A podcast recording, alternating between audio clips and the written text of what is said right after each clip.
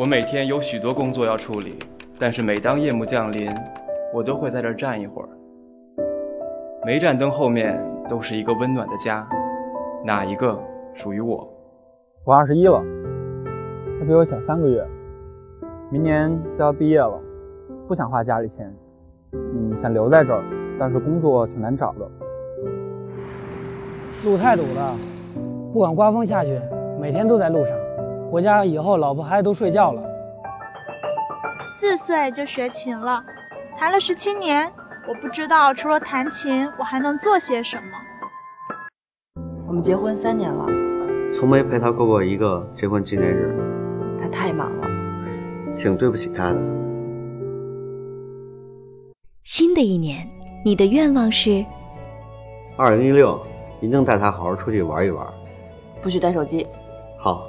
都听你的，多赚点钱，早点下班，多陪陪老婆孩子。我们决定了，我们要留在这个城市，我们要在一起工作，努力找呗。我决定，我要去贵州支教，教那里的孩子弹弹琴。我不怕吃苦。二零一六，我要把爸妈接过来，有他们在的地方才是家。其实，让一切变好，真的没有那么难。听清音，学习爱，让你成为更好的自己。清音魔法学院暖心启航，我是清音，你是哪一位呢？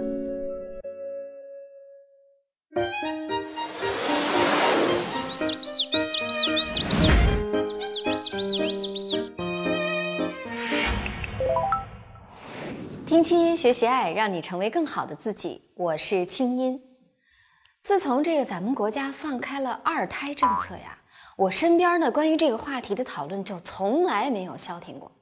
这七零后在纠结着说到底生不生，到底还能不能生；八零后在纠结生了到底养不养得起呢？其实啊，这事儿也许不是光大人想明白了就 OK 了，那家里老大没准不乐意呢。最近看了个新闻，倒真是把我惊到了，一个十五岁的高中女生。因为老妈怀孕了，准备再给家里添一小口，她居然警告父母说：“你们要是敢生二胎，我就给你们添外孙。” 我也是非常佩服这闺女啊，这脑洞的 size 可真够大的，怎么想出来的？不过呢，眼看着新来的那个孩子要侵占地盘，抢夺关注和资源，那老大怎么会轻易接受呢？凭啥老二来了我就得让着？这还有没有先来后到啊？当然，有人说呀，这个夫妻造人呢是大人的事儿，对不对？为什么还要征得孩子的同意呢？这老大反对的越厉害，越说明他不懂得分享，越有必要给他生一个弟弟妹妹来调教一下，不然长大了可怎么得了啊？那这生二胎到底要不要征求老大同意？这老大要是拼命抵抗，这当爹妈的又该怎么办呢？我们来看看 S 小妹又发生了什么。重要的不是结婚，是有爱的能力；重要的不是跟别人比，是做好你自己。我是主播，我是心理治疗师，我是清音。亲爱的，你知道吗？丽丽又生了一个，又生了一个。哎呦，这动作可够快的。不是，与时俱进嘛。不过啊，要是换了我啊，真是，我觉得生一个就挺折腾的了。你说是啊，这养一个孩子多费劲多难呐！对呀，你没看这两天给丽丽她老公累的呀？平时还得接送他们家老大上下学嘛，还得照顾丽丽，辛苦太辛苦了啊！那他们这还上班，这不得累死啊？所以不是把那个公公婆婆接过来给他们看孩子吗？啊，虽然说省点事儿吧，但是我觉得这毕竟不是自己带孩子。可是你要说这养孩子真是个费时又费力的事儿，你不请父母就得请保姆啊。而且你说这现在养一个孩子多贵呀？你看那奶粉价钱一年一年涨，还有那学费、那生活费，一年得好几万。对，还有小孩的衣服，那比大人的都贵呀，那衣服。然后你要给小孩再报一个兴趣班，什么学学钢琴啊、跳跳舞啊、画画啊，那都贵着呢。确实呀，而且你想啊，这生二孩还跟头胎不一样，你总得问问孩子的意见吧？这还不只是钱的问题。对对对，你说的太对。你想，这丽丽咵生了个老二，那老大那也许就不高兴了。是呀那他俩要是这个老大不高兴了，能跟老二相处的好吗？老大还以为爸爸妈妈不喜欢他了呢，给他生个弟弟妹妹，你说是不是啊？是，而且你看说啊，你说丽丽他们家本来就很小，这又添一口子人，你说这将来孩子大了以后多挤呀、你说就算这老大不计较，这生活质量也得下降吧？对，所以啊，这生二孩真的得慎重。是啊。本期节目，青音姐请来了北京大学精神卫生学博士汪冰老师，告诉你想生老二，老大不乐意咋办？我们来说说这个生二胎的话题啊。你看这个 S 小妹跟她的朋友之间的这个讨论，其实特别的典型。那汪斌，我不知道你在听了 S 小妹的这个种种焦虑之后啊，你会不会觉得，其实虽然现在二孩政策放开了，但是很多人还是不敢生，对不对？嗯，我就看到有人就说了，说这个以前呢，现在生二孩的主力军是八零后嘛，嗯，他们之前是四二幺，呃，四个祖父母，他们两个结婚之后再生一个孩子，现在就要变成四二二阵型了，嗯，就是下面上面四个老人，下面有两个孩子，所以对他们来说，就说一句笑话叫“累断中场队员的腰”，你知道吗？所以其实就是压力会非常大。对，压力特别大。但是很多人，我想之所以能够形成一个话题来讨论，也说明了其中的期待哈。那我们就来说说，就是如果说家里有两个孩子的话，那么人为人父母者，他一定要做好一些准备，就是说真的是有两个孩子，除了经济上的压力之外，还有哪些是需要提前给自己做好预警的？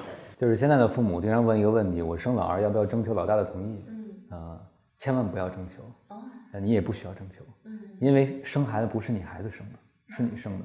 就实际上永远有个误区，就是夫妻关系是优于亲子关系的，就是你们俩要决定生不生。但是记住一点，即使他不同意，你要照顾他的感受，是两回事儿。比如说老大觉得老二要来了，可能就会觉得爱可能要被分享，对吧？资源要被掠夺，他的情绪上就会有很多恐惧啊、焦躁，甚至愤怒。所以说，刚才你提到的这两点都特别重要。就是第一点，就说夫妻要不要生第二个孩子，不需要征求老大的意见，因为当你征求他的意见，他不管有多大，他都会觉得这个家是我在做主的，我就是整个世界。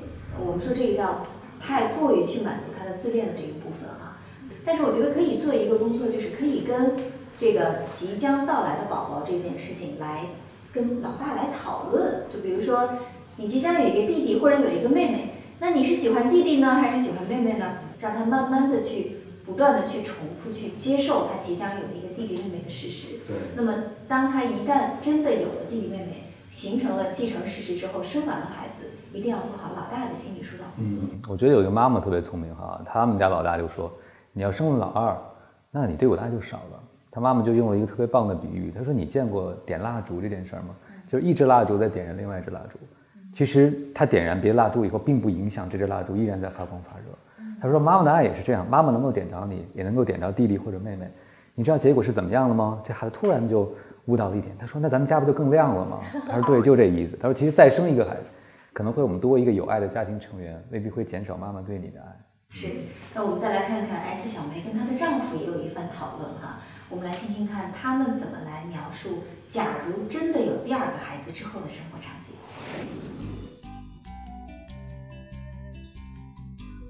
老公啊，你知道吗？丽丽又生了一个，又生了。可不是嘛？今天我在马路上看见他们一家四口，可幸福。我也想再生一个。你也想再生一个？忙不忙啊？你准备好了吗？我当然准备好了。真的假的？我跟你讲啊，只要咱们家老二一出生，我就要给他最贴心的照顾，我让他感觉到自己有一个世界上最棒最棒的妈妈。在老大身上犯的错误，我一定不会在老二身上犯了。那不管老大了？当然要管老大呀！这个你你不能让老大觉得啊，我只疼老二，那他不就嫉妒了吗？就两个人不能好好的相处了。这一碗水得端平，那老大也是我身上掉下来的肉，对不对？这个也得有个先来后到嘛。嗯，我老婆真是善解人意。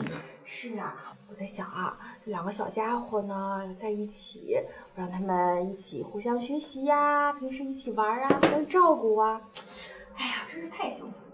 哎，对，今天呢，我在网上看了一个十一岁小女孩写的作文，她写她妈妈生了小妹妹之后呢，就对她特别冷落了，啊，我觉得可可怜了，看得我都快哭了。所以说呀，我们也不能偏心，我们每天也得跟老大有单独相处的时间嘛。你还记得我跟你说，我小时候最讨厌我妈说什么来着？啊，你最怕你妈拿你表哥表弟跟你比较吗？对呀，所以说咱们这两个孩子之间也不能比较。嗯，对，要给他们相同的爱。对，嗯，老婆你放心，就咱们生了第二孩子呀，我会花更多时间陪你的。谢谢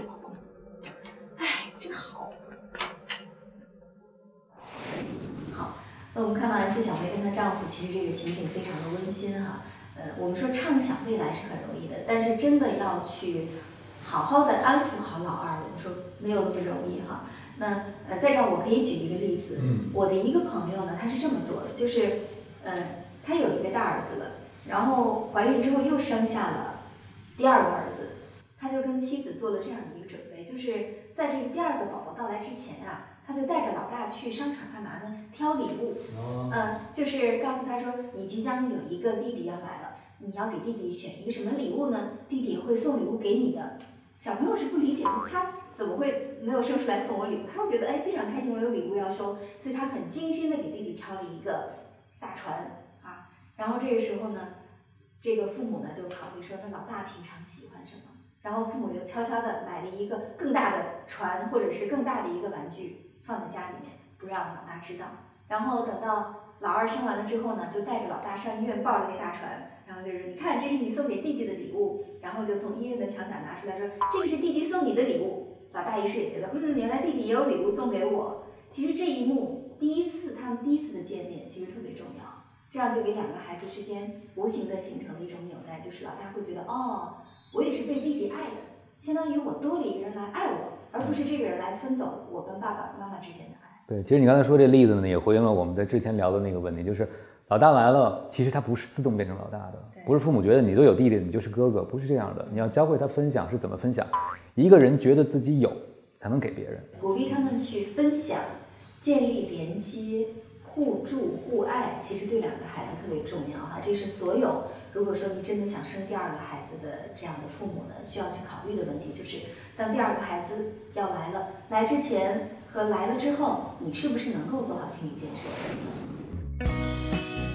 我常常想，一个女孩认真努力，不哗众取宠，不走捷径，这个社会是不是给她机会让她赢呢？我相信她可以。坚持美好是一种特立独行。看这里，看这里，扫描这个大大的二维码就可以找到青音姐啦。看这里，看这里，扫描这个大大的二维码就可以找到青音姐啦。青音姐帮帮忙，有心事告诉我。青音姐，我没有异性朋友，关系好的几个都跟我表白过，但是我不喜欢他们，都委婉的拒绝了，然后他们就不理我了，我该怎么办呢？哎，你是啥？你看你这名字真够逗的哈！我想跟你说呀，就是在你结交异性朋友和谈恋爱之间，你可能从来就没有搞明白过什么叫异性朋友，什么叫恋爱。比如说，跟你关系好的几个人，那是跟你表白呢，还是跟你示好呢？我们说这个示好跟示爱是不一样的，示好代表的是我挺喜欢跟你在一块玩的，我跟你在一块吧，就觉得挺开心。那你着什么急呀、这离示爱还远着呢。其实呢，我在想啊，这也是我们在学校里面大家都对早恋这件事儿听起来就像势如猛虎哈、这是有关系的。因为在学校里面呢，可能老师呢是谈早恋色变，所以说这就造成了我们在学校不会异性交往。于是呢，到了大学之后，你又得马上从不会走学会跑，马上要开始学习异性交往，所以这就难了。在我看来呀、你在心里首先呢要把自己的朋友圈来分一下级，或者说呢，就像那个树的年轮一样，哎，最里圈儿才是恋爱，才是爱人。往外呢有哥们儿，有异性的好朋友，也有同性的好朋友。我想呢，你是不是先把跟你关系好的一些男性的小伙伴先放在异性朋友、异性哥们儿的位置，你就轻松多了呢？青青姐，我觉得父母老了，可我没钱带他们旅行，我想接管爸爸的生意，可对自己又没有信心。我想在三十岁之前至少去一次国外，可要上班，也没心思学英语，男朋友也没有，我该怎么办呢？嗯，小何，如果让我总结啊，你就是一个字儿，懒。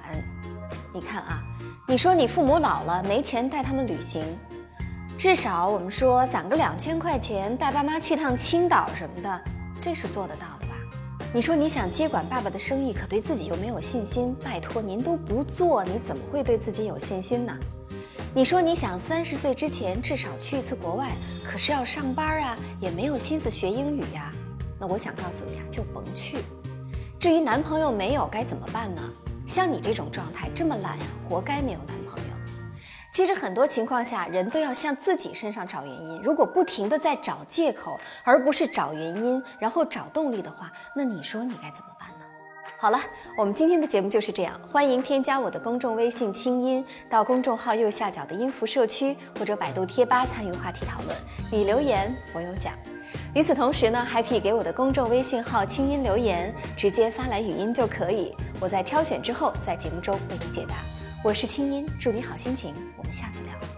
想跟青音姐说说你的心事，就可以现在打开手机的微信，点击右上角加号，在查找公众号中输入“清音”，记得是青草的青，没有三点水，音乐的音，添加就可以了。听青音节目组全体工作人员祝你好心情。本节目音频已在蜻蜓 FM、荔枝 FM、懒人听书和网易云音乐同步播出。搜索微信公众号“清音”即可收听清音姐送出的晚安心灵语音。